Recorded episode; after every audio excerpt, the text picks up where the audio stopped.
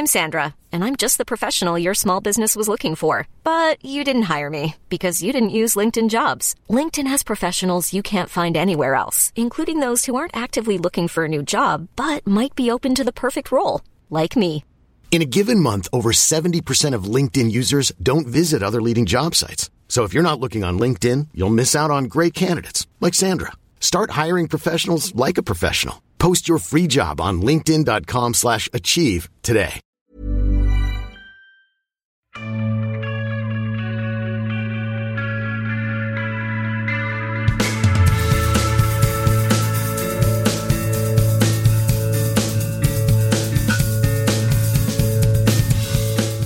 You've tuned in to Sci Fi Fidelity, the podcast that brings you monthly science fiction television discussions and interviews.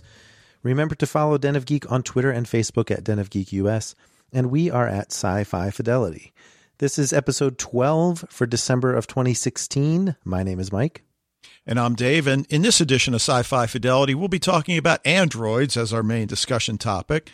And the shows we'll be discussing include The Librarians, which is off to a rousing start in its third season on TNT, and a much awaited Man in the High Castle, which has its second season dropping on Amazon this week. Yeah, it's hard to believe. There's a lot of stuff going on in December. So we could have chosen a lot of different things. And in fact, I think in the last podcast, I did mention we were going to be talking about Incorporated on sci fi, but we're going to save that hopefully for an interview in January. We'll see if that pans out. But The Man in the High Castle was just too good to pass up. It's just so good building on the first season. So I can't wait to talk about that one. But we also have, as our interview segment, a discussion with Eric McCormack and Brad Wright of Travelers. Now, you may recognize Eric McCormack's name from his lead role in Will and Grace. he was Will, of course. And Brad Wright is the creator behind the Stargate franchise. So these are some big names and was very happy to talk to them about Travelers, which is a Canadian import. And we'll be talking about that as well in January. So lots of uh, preview material coming up for the podcast uh, to come. And I think it's pretty fair to say that Travelers has become our new favorite show that a lot of people probably don't even know exists. yeah, exactly. So, yeah, let me just mention because this is normally when I say the spoiler time codes, but because Man in the High Castle hasn't come out yet, it's going to be by nature spoiler free unless you haven't seen season one. So, it is going to be a little bit spoilery for season one. But, you know, the statute of limitations should have expired by now for that because that was last Thanksgiving. so should be pretty safe.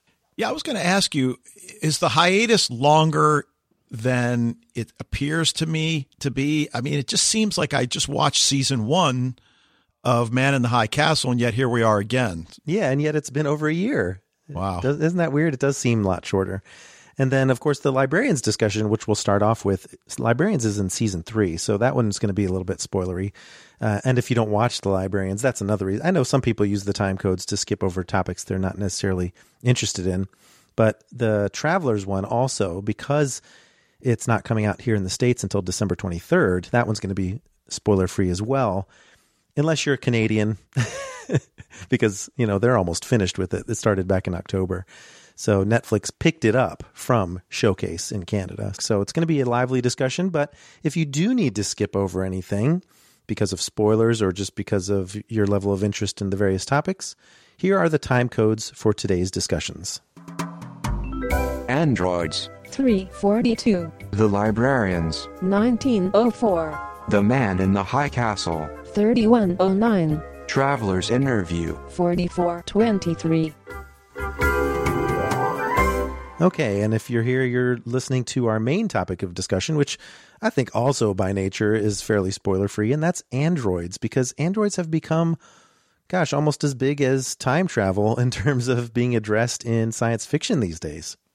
Yeah, and you know, you have to go way back, and, and of course, the word android wasn't used here, but I don't know if you're familiar with the 1922 play RUR by Karel Čapek in which the word robot was used for the first time. And, and it's the traditional story that, that we have to this day of the created rebelling against its creator. But the other thing, the RUR, Rossum's Universal Robot, Rossum, of course, the Rossum Corporation in Joss Whedon's Dollhouse. Yeah, so that was a nice little reference back to the original robots. But I think the main distinction that we make these days, and probably going back a ways as well, is that androids, by the root word andro, which means man, like anthropology, for example, that means a robot that looks like a person. So I think it, the big part of why this is such a great thing to explore is that for some reason, once the robot looks like a person,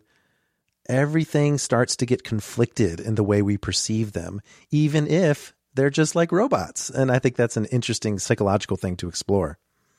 Right. Now, on the one hand, you could argue that a lot of what science fiction, television science fiction writers are trying to do is examine androids as they mirror the human condition. But what do we mean by the human condition? I mean, is it simply the search for self, the who am I, where do I fit in in this universe? Well, it depends on what era you're talking about. And we're going to talk about some various examples from television of androids, mostly main character androids, but not not all. Some of them are supporting characters.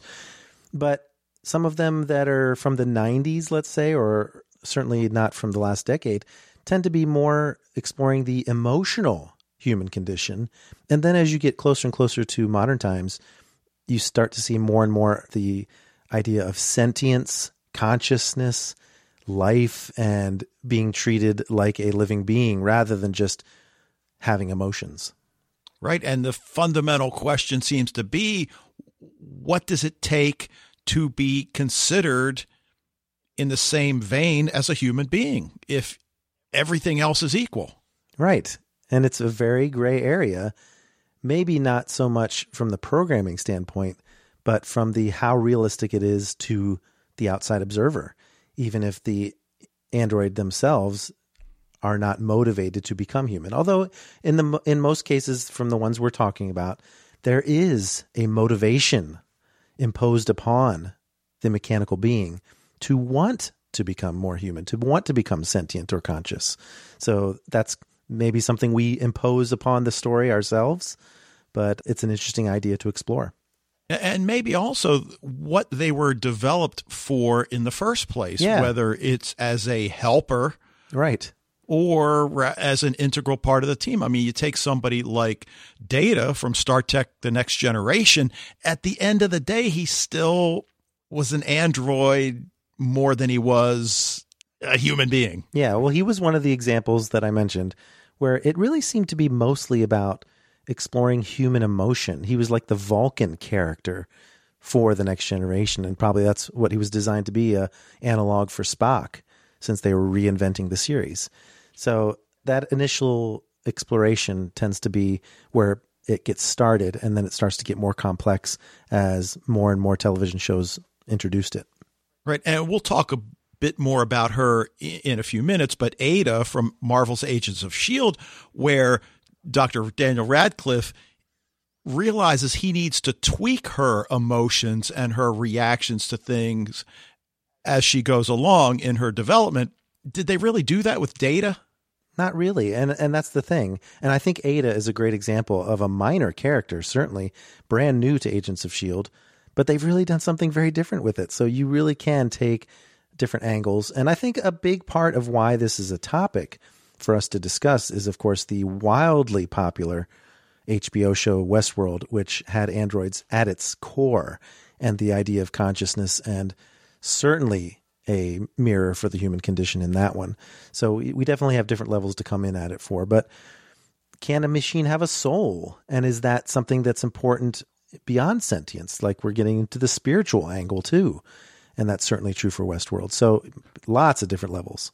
Right. And on the one hand, I was about to ask you, well, Michael, why don't you go ahead and tell us what a soul actually is?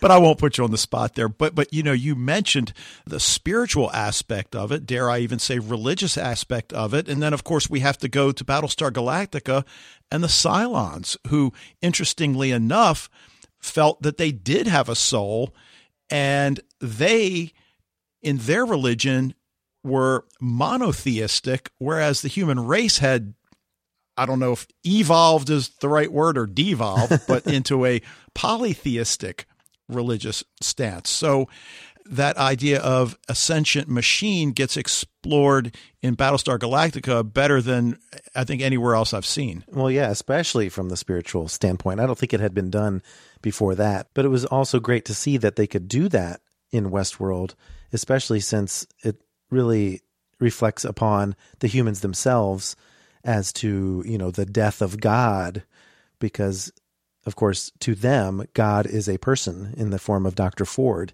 And so it becomes a huge metaphor for humans and their God. So you can really kind of draw some parallels and see what our state is like and and the state of freedom. Are we actually free? Do we make our own choices?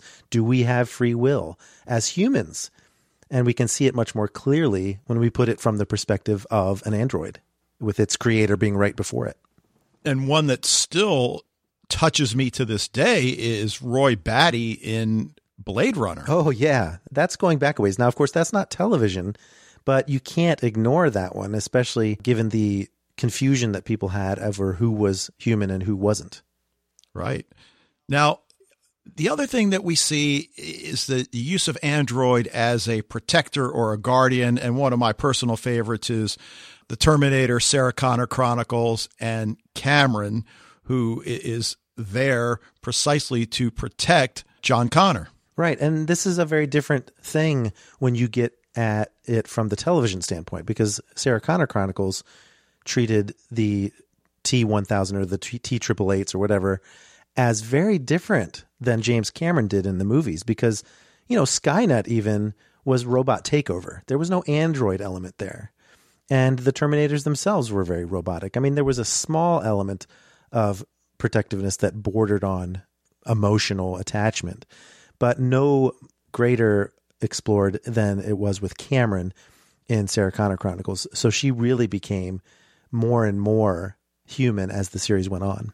Right. And John's reaction to her became more and more human on human than human on machine yeah. because I think he even developed a little crush on her as the series went on. Well, there was always the question whether or not she, because she was based on an actual human profile, whether she could feel emotions for real. Because I think there were a couple times when she was very convincing as he was getting ready to turn her off a couple times. So, yeah. So you can't argue with that. And then one minor example that you and I explored probably more than most was the short lived CBS series Extant, which certainly had some narrative problems, especially trying to explore maybe too many science fiction issues at the same time. But one of them was the life of the android with the humanic, is what they called them in that show, Ethan, and his quest to become human by living human experiences. In fact, he was programmed by living as a child and going through life just like a human would. And I think that was a unique way to do it in that show. That the only way a machine is going to be able to be human is if they live as one.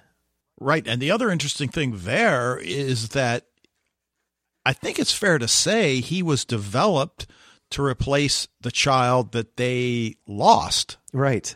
Which is kind of weird in and of itself. And then you, you realize all the other issues that that raises because certainly their friends and neighbors know what Ethan is. And that's also something that always is in the back of my mind whenever I watch a show that has androids in it. How much of this is the perception of the humans? In fact, in Westworld, a lot of people get accused of anthropomorphizing the androids when they're supposed to just be tools to enjoy sexually and to take out your violent tendencies on rather than getting emotionally attached to them. Even though they're supposed to be realistic, they're really not. And of course, that's not necessarily the case, but we always have to wonder how much of it is how the humans look at the androids. And that's certainly true in the AMC show Humans as well. Well, right. Uh, you mentioned Westworld, and, and again, as you mentioned at the top of the discussion, how can you not mention Westworld? But Dolores and Maeve who kind of break away from that mindset that they are just simply tools of pleasure for the guests and you know however it happens whether it's Dr. Ford that deliberately set things in motion that this sequence of events would take place and allow them to develop which I guess you have to say is true right You know, I definitely think so. And that's why it's such a good transition actually into humans, which I said was from AMC. It's actually a British import from Channel 4, but AMC airs it here, here in the States. And interestingly, the synths, as they're called in that show, are very similar in their origins to the hosts in Westworld, in that they are created by someone who has died, a creator who has passed away, and before they died, inserted some secret programming in them that could cause them to come alive and experience human emotion. And there was even, I think, in season one of Humans, a colleague of that departed genius scientist that was having to come to that realization himself, just like Dr. Ford did in Westworld. So I think there's some really interesting parallels there, especially since both Humans and Westworld have the androids being treated as objects, servants, and people who are there to serve the whims of humanity. Or you're talking about William Hurt's character William Hurt, yeah, exactly. right, right. In humans, though, and of course, the, the glimpse we own, we get is through the one family, and Anita is there as a servant, babysitter, what have you, nanny. Of course, we know what eventually she comes to be used for by the father, which Yikes. opens up another set, set of problems. So we don't really necessarily know. Well, I guess we do know that there there are synths that are used for more pleasure centered. Uh, Well, yeah, Niska herself started out as a prostitute. And of course, she is the one that rebels. It's interesting that Niska is kind of very similar to Maeve in Westworld. I'm just now coming to this realization that there are plenty of parallels between those two shows. Kind of cool. Yeah. Well, and then the one we haven't mentioned, I don't want to say I have a love hate relationship. Hate's a bit too strong, but that is, of course, Android in a show that obviously we both really uh, are getting into, and that's Dark Matter. Yeah, doesn't have a name, just the android, played by Zoie Palmer. And yeah, exactly. The delivery that she has is what we both have problems with because she's a little bit like Scarecrow from The Wizard of Oz. Because, you know, I feel like she should be more like Ada from Agents of S.H.I.E.L.D. in the way she delivers her lines. But she's going through an awakening in Dark Matter as well through seasons one and two, where she's finding some anomalous programming that turns out to be more human characteristics.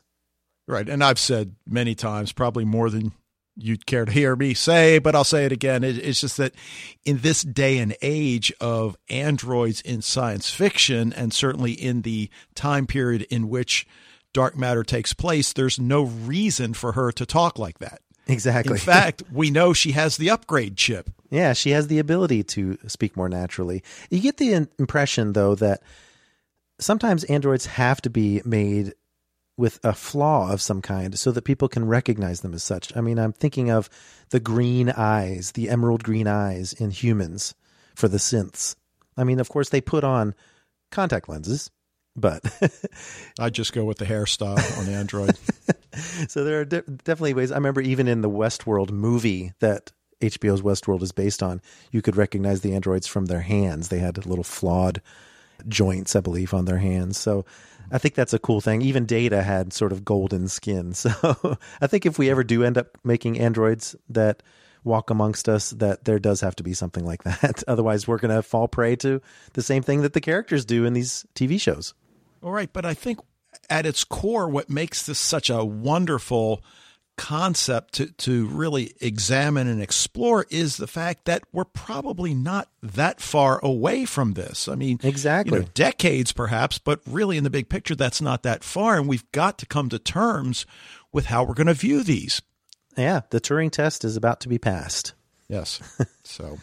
All right. Well, yeah. And if you want to read more, I do have an article that I've revised a couple times to add people to it on Den of Geek. We're going to link to it in the show notes, which is at sci-fi-fidelity.libsyn.com. And it will be also in the article at denofgeek.com. So if you want some further reading, reading on androids and some further examples that we didn't mention here, please feel free to read that because uh, that was a lot of fun to write. but a show that we are enjoying. Uh, Dave, I believe you are also podcasting about it, and that's The Librarians on TNT. Yes, I am with Wayne at Sci Fi TV Rewatch, and it's a wonderful show. There seems to be, and I don't know if it's the Harry Potter phenomenon, but the world of magic is back in force. And I know you uh, wrote reviews for Den of Geek about the magicians. Right. It's in that same vein. I didn't think of that. But I also think of Warehouse 13 when I think of the librarians because of the warehouse full of artifacts similar to that. Right. And, and, of course, there is that connection. Now, The Librarians is based on a series of movies. There were three of them that appeared two years apart, and they star Noah Wyle from Falling Skies, and we'll get to that in a second. But one of the things I love, number one, is this show airs at eight o'clock on Sunday nights. It is the only show I watch live. I can't even remember the last show I've watched that was live because everything's on too late for me. Exactly. We're early risers, folks. Yes, we are. Well, me more so than you. But but as I said, Noah Wyle stars as Flynn Carson, who I think we would have to say is the number one librarian. He certainly is the star of the three films. Well, isn't it implied in the movies that there can only be one librarian, and then they just kind of toy with that idea with the TV show?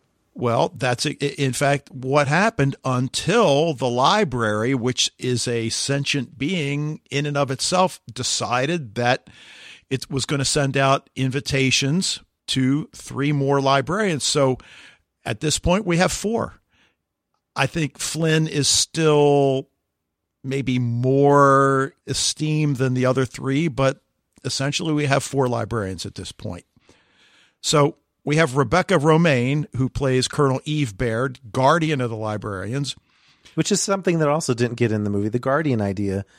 It seems like there have been guardians in the past, we didn't see them in the movies, though, and it's great to see that she has a very distinct role from the other librarians. Well, we kind of see Sonya Walger. I don't know if she's a, actually a guardian. I guess she's not really a guardian, but I wish they had done that retroactively. yeah. Now, Lindy Booth plays one of the three young librarians, and you may have seen her in Odyssey 5, which was a show that I got into maybe six months ago. I mean, it's been off the air for some time now but she's you know much younger than she is in the library, librarians. Pretty cool. She plays Cassandra Killian, who is a brilliant mathematician who has a brain tumor that's slowly killing her. And she does the thing that, that Wayne and I always call the hand waving thing, which is very reminiscent of what Ada does in Agents of S.H.I.E.L.D. yeah. as she's constructing. Right. That's a cool little effect where she's moving things around with her mind. You know who else does it is Sherlock when he's oh, when he's doing his mind palace. Right, exactly. Uh, John Harlan Kim plays Ezekiel Jones, Master Thief. Christian Kane, who a lot of viewers may know from Leverage, and he has a whole subgenre called Caniacs on the internet. Really? That, that follow him, yes. He plays Jacob Stone, who is an art and architecture scholar, and he's the team brawler, which is a nice mix there.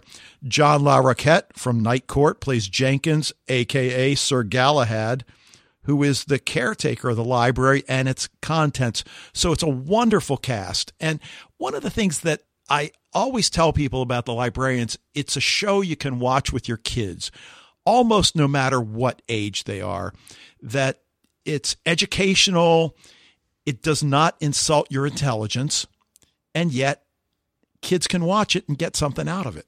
Yeah, I agree. It's definitely got that fun flavor to it. It doesn't take itself super seriously, and it's a romping adventure a la Indiana Jones, if, if I can make that parallel. Absolutely. So, what do we have here? The librarian is tasked with acquiring, housing, and protecting the world's magic to keep it out of the hands of the bad dudes. okay.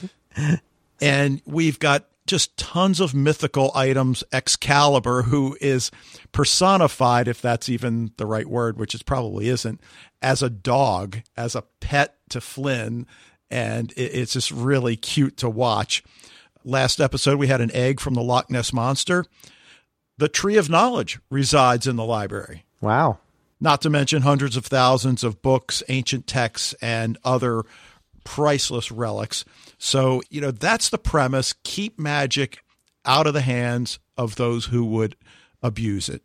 So, as we move into season three, and the seasons are 10 episodes, which it's nice and compact.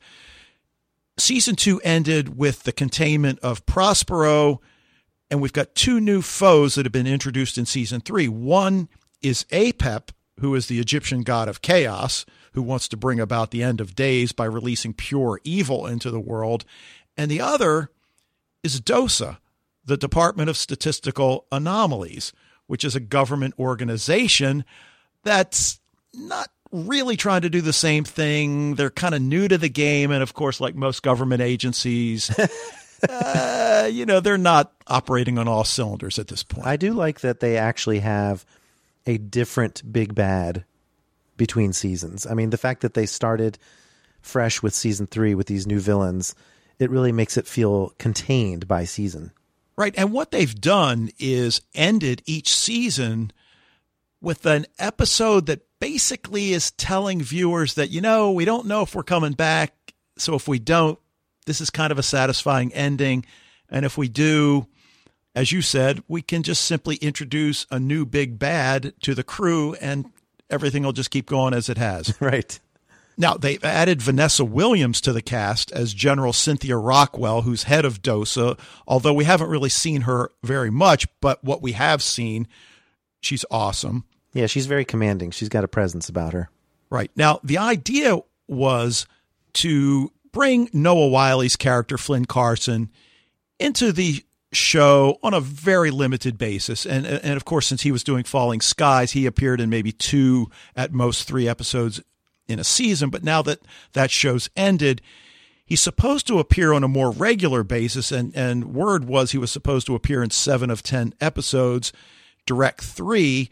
So we'll see how that goes. He he has been in a couple and has directed at least one. So Do you like that he's in it more? I do. Yes, I do. I do because it, it brings another dynamic to the group. And one of the things Wayne and I always talk about are the pairings within the context of an episode and the different relationships that are taking place as they get to know each other, they get to trust each other. Pairings are so key in any show, really. Now, the thing about DOSA that's great is that, okay, they're the government, so they're supposed to be the good guys, but this is magic we're talking about, and they don't really know what they're dealing with. So we're wondering how long it's going to take before DOSA wants to use magic in the name of national defense or whatever. Right. Because it's only a matter of time. I mean, as you always say, there's been no point in history where a weapon was developed and then not used. Right. Especially by the government. especially by the government. But perhaps the most consistent theme that's run through season three thus far examines the use of magic and its consequences. And they're running this idea through the character of Cassandra. And then Jacob Stone plays the role of the responsible member of the team who wants to do things the old fashioned way. And he's constantly trying to pull Cassie back from using magic. And for her, on the one hand, it's all about her intellectual curiosity. She just can't contain herself. She's a good person. It's it's not that she wants to do anything nefarious, and it's not like Ezekiel Jones who uses magic to dry his sweaters. Yeah. But- But, it is a slippery slope. I mean, once you start meddling with the things that you're trying to keep from humanity, uh, what makes you any better than them? right, and in part, their youth is probably their greatest enemy. Right. So, all right, so we've had four episodes so far. Librarians and the Rise of Chaos. We introduced APEP to the storyline. As I mentioned earlier, he wants to release pure evil into the world. Then he releases Anubis in the second episode, the original Jackal, and we have werewolves in the second episode at a military base up in Canada, and they actually say it's in Canada. I believe it was in Alberta. And the other theme that they have been working with is Ezekiel Jones and the idea that he's just irresponsible and cares only about himself. And what we're coming to learn is that he just marches to the beat of a different drummer that that they don't understand or they're coming to understand slowly. He is dependable. It just doesn't seem as if he's dependable. If that makes sense. Yeah, well, he's got a different moral code. yes. And so he seems like he's a bad guy, but he's actually just ethical in a different way. He's got his own code. Yeah. See, he's got in the fourth episode, he's got all these gold coins he stole, and they realize they need to use them to determine a safe path. And of course, every coin he throws might be destroyed. And finally, he's got only one left. And Stone says, All right, what do you love more, gold or Ezekiel Jones? Oh, And he looks at him, fair point, and he throws the coin. Um, in the third episode, we've got frost giants. Hey, that's fun. can you say Marvel and Thor? there you go. Very Ragnarok. right. And the, the cool thing there is that it explores the idea that while they were arguably minor gods, eventually people stopped believing in them. So they had to come up with another job, which was, of course, creating pain and suffering on the human race. And one of the nice questions they ask Stone, what's your favorite natural disaster? yeah, we did that. Yeah, exactly. and then the last episode that just appeared uh, Sunday night, self fulfilling prophecy, and we are introduced to the Oracle of Delphi, who has. Hiring for your small business? If you're not looking for professionals on LinkedIn, you're looking in the wrong place. That's like looking for your car keys in a fish tank. LinkedIn helps you hire professionals you can't find anywhere else, even those who aren't actively searching for a new job but might be open to the perfect role. In a given month, over 70% of LinkedIn users don't even visit other leading job sites. So start looking in the right place. With LinkedIn, you can hire professionals like a professional. Post your free job on linkedin.com slash achieve today. Hold up. What was that? Boring. No flavor. That was as bad as those leftovers you ate all week. Keke Palmer here, and it's time to say hello to something fresh and guilt-free. Hello Fresh. Jazz up dinner with pecan-crusted chicken or garlic butter shrimp scampi. Now that's music to my mouth. Hello Fresh. Let's get this dinner party started. Discover all the delicious possibilities at hellofresh.com. It's made her way to Seattle. So a lot of history, a lot of literature, a lot of mythology. I mean, there's a lot of learning that goes on when you watch The Librarian. So Just the first four episodes, you've got Egyptian mythology, Norse mythology, and Greek mythology. So if you're looking for a show that's fun that you can watch with your kids, you really should check out The Librarians. It's it's a wonderful show. and then if you need a companion podcast, just go to sci-fi TV rewatch.com. There you go. exactly. So, The Librarians is definitely uh, one of the shows that has a specific humor to it too, which is rare in sci-fi, and you get it a little bit more with these fantasy shows. So, it's good to see that as well as something a little bit different. Because the next show we're going to be talking about is anything but, although there oddly is a little bit of humor, and we'll talk about where that comes from. But The Man in the High Castle season two comes to Amazon Prime December 16th. So just a few days after this podcast drops. But if you're not familiar with The Man in the High Castle, it's a TV show based on a Philip K. Dick novel in which an alternate history exists where the Axis powers won World War II and the United States is no more. It's a conquered country. And the Nazis control the eastern half of the country, that's known as the American Reich, and the Japanese control everything west of the Rockies, and they call that the Pacific States. And then there's kind of a neutral zone in the middle that is very key for the resistance that rises up. Now, this show takes place in the 1960s, so we're a little bit far from World War II where the conquering takes place, but we're not quite in modern times, which is important not only from the costuming and things like that, but also the world events that are supposedly taking place in this world and our world. Because strangely, the resistance movement has been collecting these mysterious films which actually show versions of the world in which America was victorious. In other words, our world. And they also see some other ones in the latter part of season one. They even see a film in which San Francisco has been destroyed by an atom bomb. So it almost seems like that film is telling the future of their own world. And these films become crucial to the resistance to give them hope, for one thing. But also, I feel like the powers in charge, both the Japanese and the Nazis, want them to suppress them? Or is there something maybe where they want to use them somehow for their own purposes? I'm not sure. Right. Well, first off, I mean, that's the wonderful thing about alternate histories is that y- you really can go anywhere you want and you're fine with that. But the other thing that you mentioned, the films and the fact that San Francisco was destroyed by an atomic bomb. But, you know, one of the issues that comes up is the veracity of these films. Yeah. Are they real or are they created? Are they propaganda? Exactly. Are they part of the resistance literature, you know, where they're staging them somehow? And of course, that turns out not to be the case, but who knows what the opinions of the Japanese and the Nazis are versus how the resistance looks at them. Even the members of the resistance who are retrieving these films, I don't know if they know entirely what they're about. They just know they're supposed to give them to some man who is just known as the man in the high castle. And perhaps he's the only one that knows what to do with them or what they mean. And of course, that's a big gift that we get at the end of season one to find out who, in fact, the man in the high castle really is. Right. And now I thought that was true. Now, so you're saying Hitler. Well, yeah, I guess. well, that's the thing. I thought the same thing too. And then you see all these articles coming out between seasons one and two. Oh, guess what? They've cast the man in the high castle.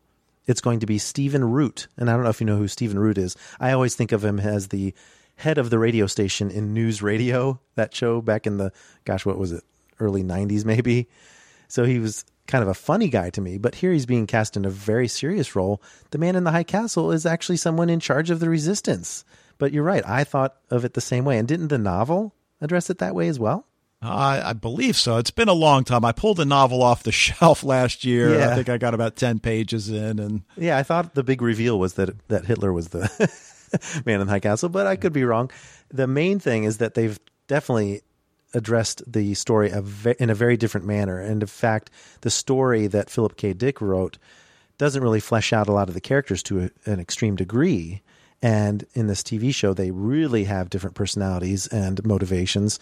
And if you need a refresher, I certainly did when I sat down to watch the advance episodes that were given to the press for season two. I'm like, okay, but I don't remember exactly what was going on. It's been over a year. So if you're listening to this podcast and you need a quick refresher, Juliana had let Joe take her place on the boat to Mexico. She was going to escape with the Grasshopper Lies Heavy film. But instead, she let him take her place on that boat. And this has caused a huge rift uh, in season two. So that's going to change everything for Juliana. Tagomi, who's my favorite character, uh, that's the minister of um, commerce, or I can't remember exactly. Do you remember? I don't. I mean, I know who you're talking about. I yeah, don't remember. the guy who at the end of season one has used meditation and his spirituality to cross over into our world, and he sees the headlines "Cuban Missile Crisis" and something about the book Lolita and things that we recognize from our own history. And I'll tell you, if season one had ended with Tagomi crossing over, that would have been a nice open-ended conclusion that we could just leave up to our imagination as viewers, right?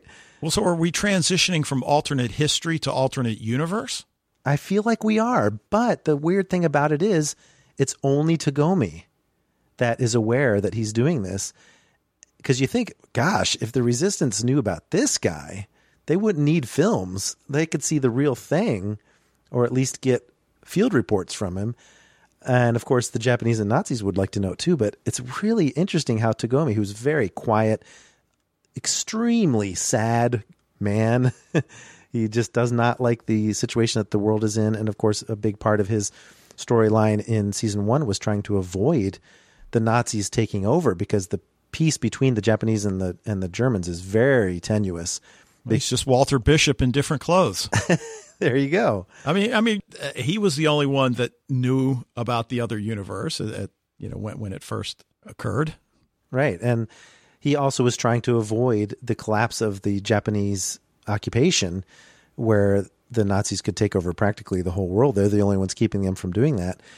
And so there's this assassination of the crown prince, which Frank Frank was going to do in as a revenge tactic because of course his sister and her kids were killed in this horrible mistake that was made in season one, but a Nazi sniper beat him to it and killed the crown prince.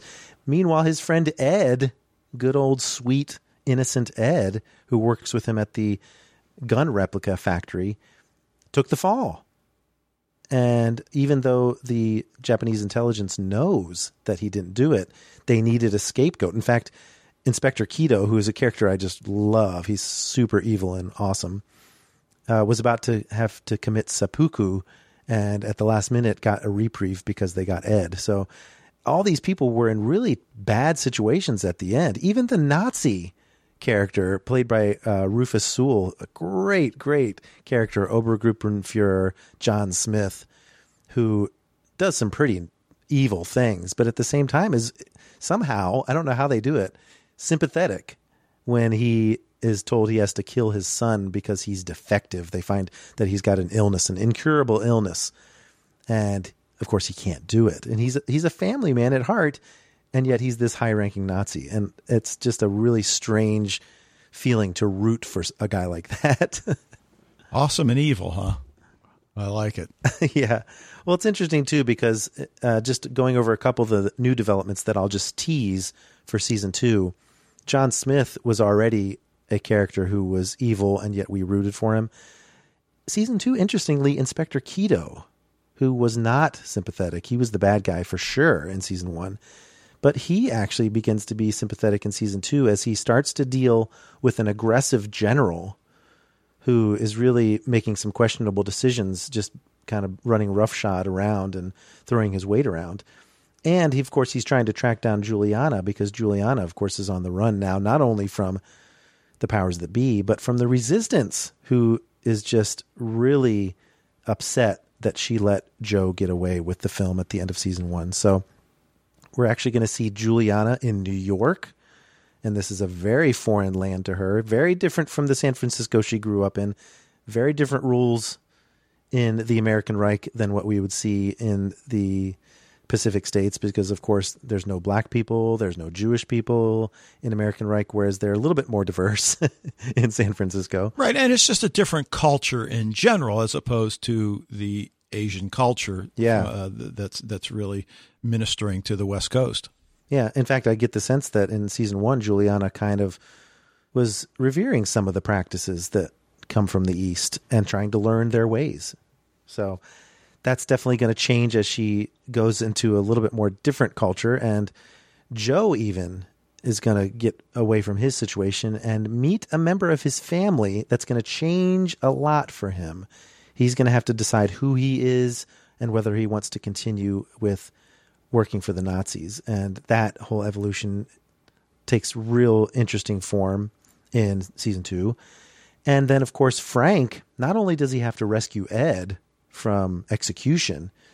But he also has to figure out a way to get in with the resistance. And what's interesting is that Frank was pulled into it because of Juliana reluctantly. But in season two, he's going to get a little taste for it with the resistance, much to Ed's chagrin.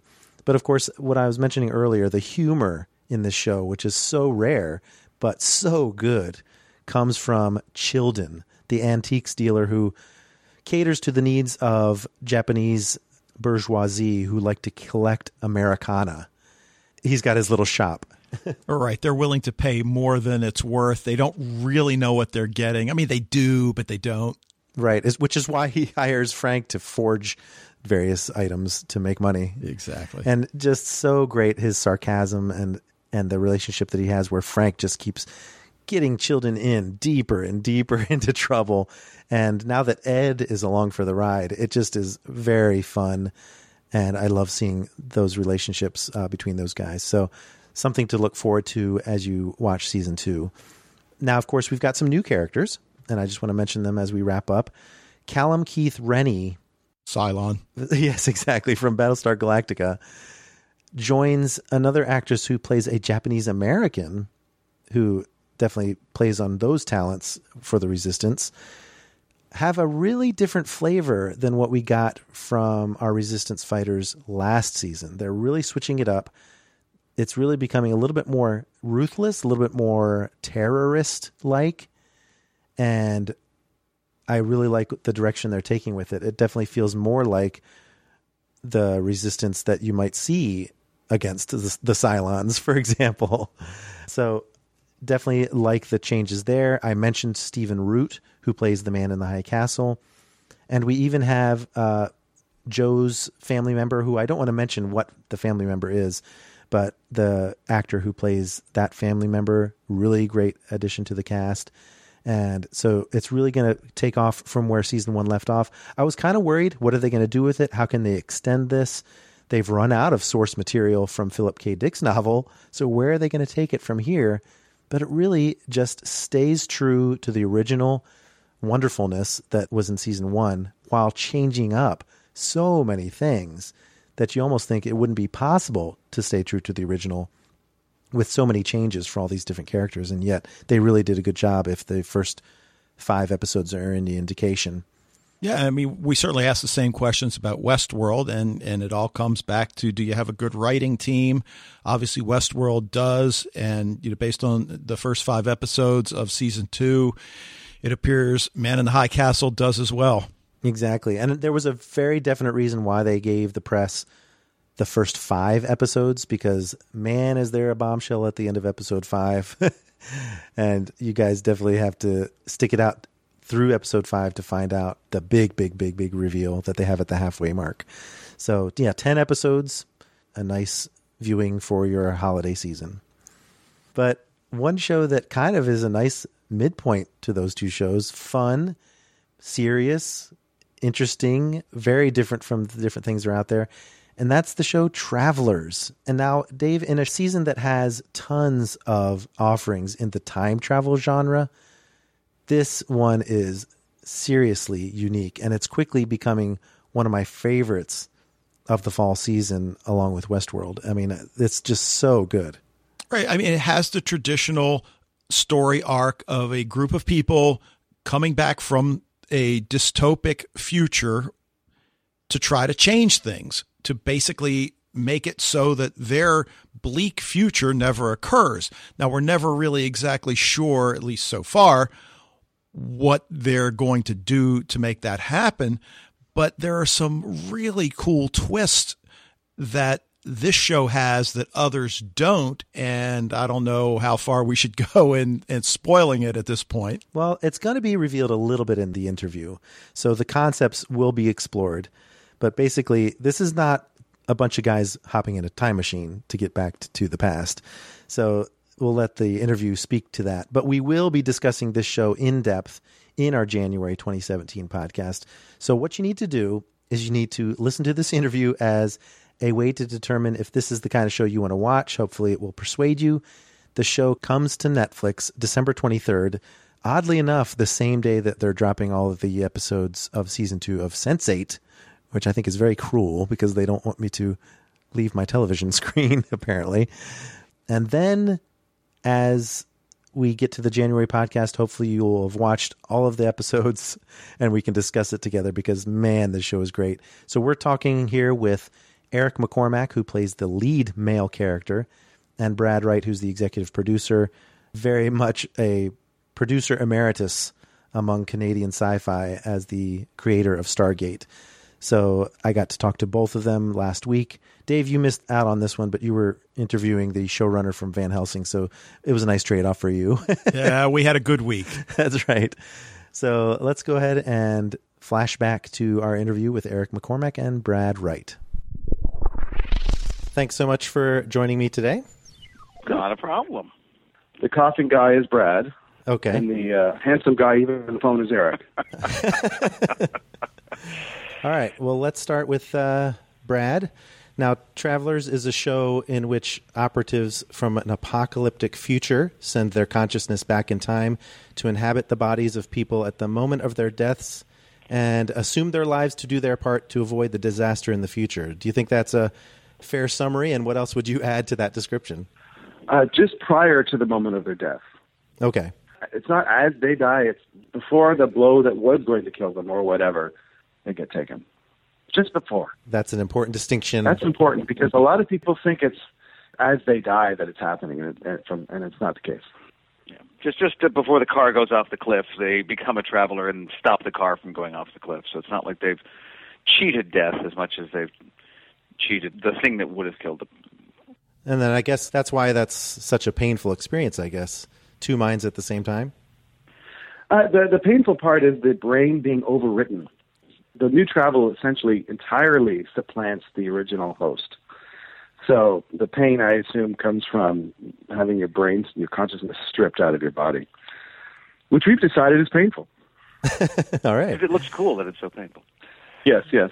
But also, it, it, it by completely, as Brad's saying, uh, not partially, but completely supplanting the uh, the other person and their personality. What we're left with are people in a costume, essentially trying constantly to live that person's life, and with very limited, as it turns out, information. So it's their their every day, their every moment in in 2016 is an improv. Really, they are constantly on their toes, and anything could give them away. And really, honestly, that is where the show lives. The show is as much, if not more, about that, about trying to be those people in the 21st century, as it is about the grand big picture of changing missions and saving the world. Right, like Trevor doing his homework and things like that. Yeah. Uh, uh, But Eric's character, FBI agent Grant McLaren, first encounters the travelers through their communications in the deep web. Now, does he specialize in cybercrime, and will this job continue to be instrumental to the team's operations?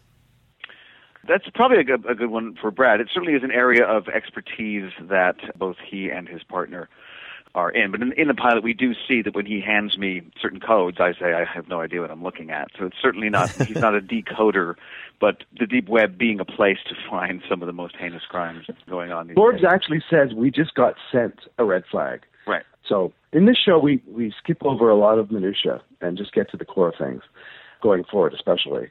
And so the underlying thing about that is somebody higher up at the FBI sent them this to follow it up. They're doing the legwork. Now, the team, though, does have some distinct handicaps to deal with in the uh, lives that they've assumed. And in one case, that handicap is very literal. Can you tell us about some of the difficulties that each of the characters has and what talents, what positive things they each bring? like I said, the, the the real fun of the show is the limited knowledge they have. They have the knowledge that came from reading a person's Facebook page from hundreds of years ago. Social media was probably the biggest uh, way that they had personal information. But as it turns out, that is limited and is sometimes completely inaccurate. In the case of of Marcy, who is from the future a, a brilliant doctor, lands in the body of a girl who has been who has a a mental a learning handicap and quite quite a severe one and, and as we'll learn later of of a physical ailment that she has to spend most of the first season dealing with sort of a, a doctor heal thyself situation um, It's actually the core of the idea of, that started the show. I mean, my what started Travelers to begin with was I was thinking of social media in terms of what we put out there. Is it who we really are, or is it a projection of what we want the world to see about ourselves? right And that evolved into the idea of Travelers. And in the case of uh, of Philip, uh, he we all knew he knew the director knows that uh, they're putting him into the body of someone who died of a heroin overdose. But what was reported, as we'll learn in a few episodes, is that it was a one-time thing. It was a, his first time ever trying it, and he did it too much. And and instead, he learns that this kid's been doing it for a long time, and so he inherits. Though though he's supposed to be the most reliable one of the five of us in terms of the information that we need, he's a full-on heroin addict. So And what's his what was Philip's profession? Uh, what's his specialty? Philip is our historian. All what we'll learn over the next few episodes is that all traveler teams have have a leader, have a, have a doctor, and and uh, the historian is someone who has memorized virtually everything uh, uh, about that that particular city in that particular period of time that they're going to be doing that. Everything from who's going to win horse races to uh, how many people die on the 13th of July, and how they die and where they die. So and, and uh, Riley who plays it is so so good at this. Is sometimes we'll I'll throw a very specific question at him, and you just you can almost see his brain computing. Despite despite the heroin, he uh, he f- goes through that fog and comes up with some incredible piece of information. So that is that's what his uh, his job is. Now, some of the travelers have pre-existing relationships with each other, but they also have to maintain their cover identities, sometimes being married or having members of a family. Are these relationships important for the mission, the assumed relationships, or do they get in the way? Well, uh, Both. exactly both. Yeah, they're um, there's certainly as we as we learn, there's certainly uh, their relationship is military. They they are soldiers in a uh, in a war on the future, on the past, on changing changing the past to change the future. So they're they're expected to behave. There's a lot of protocols dictating their behavior, but we will learn as early as the second episode that uh, a certain amount of fraternization has gone on, Yes. and that they uh, and that's not that's not in the rules. Ah, okay. Yeah, the, the interesting thing about the the five people that we become in the pilot, uh, uh, the only thing that these people have in common is that they all died on the same day and in the same city. Other than that, they would not know each other. So we're already messing with with time by having these people who were supposed to have historically died continue to live. But we also every, every time we bring the five of them together, we are creating relationships that never would have existed. So when when there is no mission, we are expected very much not to hang with each other. And every time we do, we're messing with which protocol? Which protocol is the one where we're not supposed to Protocol five, I think. That's that's five. Resume resume I don't know. life. Yeah. Where's Ashley? Well, there appear to be different cells also, all taking care of various potential disasters, and some of them have already been there a while before our team arrives, and they're all coordinated by a mysterious director. So, do the travelers not necessarily know the big picture of what consequences the changes they're making will have? In fact, uh, like cells, but calling them cells is, is, is exactly right. Because it's secretive and because they have a huge mission to undertake and, and can't really get caught. I mean, that's a huge, that's a huge, that would be a huge problem. They don't want to get discovered doing what they're doing. So they can't know the big picture. They can't know the whole thing. In the event that they were uh, compromised, they don't know. They just simply don't know. They only know the missions they're being told and what they need to do. And of course, the, the, the research they've done prior to them coming to the 21st, which is what we call the present, so that they can, you know, live those lives, that research, like, like studying to be an FBI agent, hmm. for example. So, reaching out to another cell is not that's protocol six. You can't do that. Is that the That's right. Yeah, you're you're not Gist of supposed it? to, you're not supposed to connect. And when so when that starts to happen in the second episode, we we get a sense of oh, okay, it's not five people from the future, it's a lot of people from the future, and their relationships with each other as different cells are are are also dictated and and supposed to be very very strict. And I think the audience will get a real kick as time goes on. By the time we get to episode sort of seven, eight, we get a sense that how global this this could be. Uh, We don't, we don't have any idea how many cells are out there, uh, or in what cities they're. they're um, but they're all they all have their own job and their own piece of the puzzle. So, uh, even though this team's first mission appears to go very smoothly, and I appreciated that actually, the fact that it wasn't just improvising from the very start, but then they do have to do quite a bit of improvisation for the ongoing mission. Would that be accurate after this first avoiding of a antimatter explosion? Um, we actually get in trouble for improvising uh, from the director. It's not, it's frowned upon. But it's also what makes our team unique, and it's also what makes McLaren unique. He gets stuff done by breaking the rules to a certain extent, but also by wholly believing in the mission. So it's never super easy. Let's put it that way. It's one of the things I like about how the show develops is that we are not unlike say on a spaceship sometimes you get a sense that everyone's got the same mission the same drive the five of us have come from this very bleak future uh, and, and into this kind of for us kind of amazing past uh, where sunshine and food and dogs I mean, there's so many things that we clearly didn't have and it gets very seductive it's very hard sometimes for all, all five to focus on the mission and it's that's McLaren's job is to remind everybody, hey, this is great, but this is not why we're here. We're here to follow orders and uh, don't get too caught up in anything from from love to um, to just the the relationships that we that we have. The relationship that McLaren has with his wife is something that sneaks up on him uh, because it's a woman he's never met before, and suddenly he has uh, uh, being this woman's husband is a big piece of of what his job is the series lives in those relationships more, much more really, and that that's what I think makes this show unique. It's not mission of the week by any means. It's it's about characters and their unique struggle in the 21st century.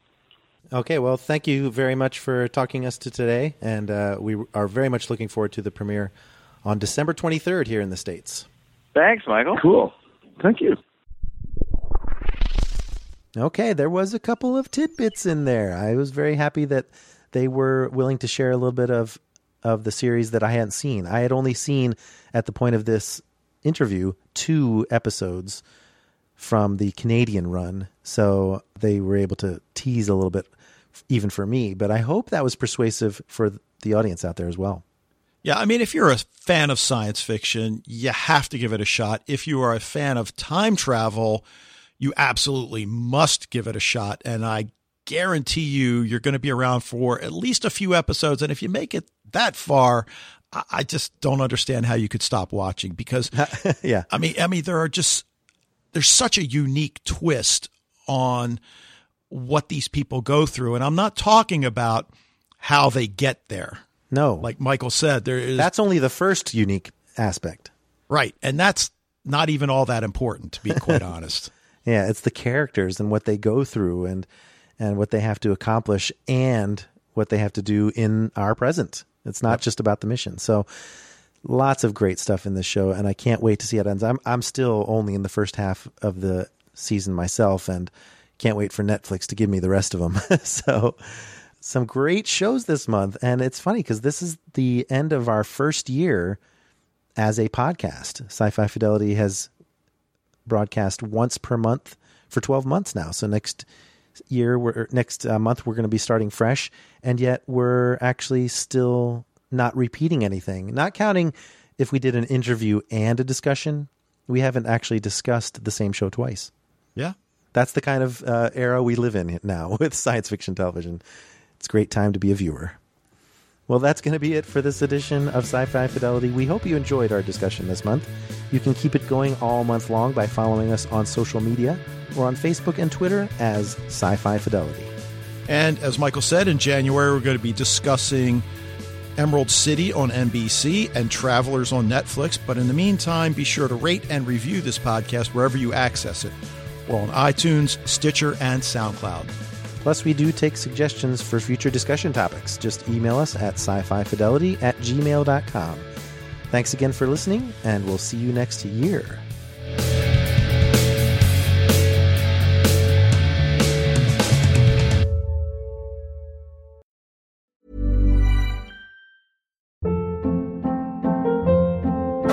Hold up. What was that? Boring. No flavor. That was as bad as those leftovers you ate all week. Keke Palmer here, and it's time to say hello to something fresh and guilt-free. Hello Fresh. Jazz up dinner with pecan-crusted chicken or garlic butter shrimp scampi. Now that's music to my mouth. Hello Fresh. Let's get this dinner party started. Discover all the delicious possibilities at hellofresh.com.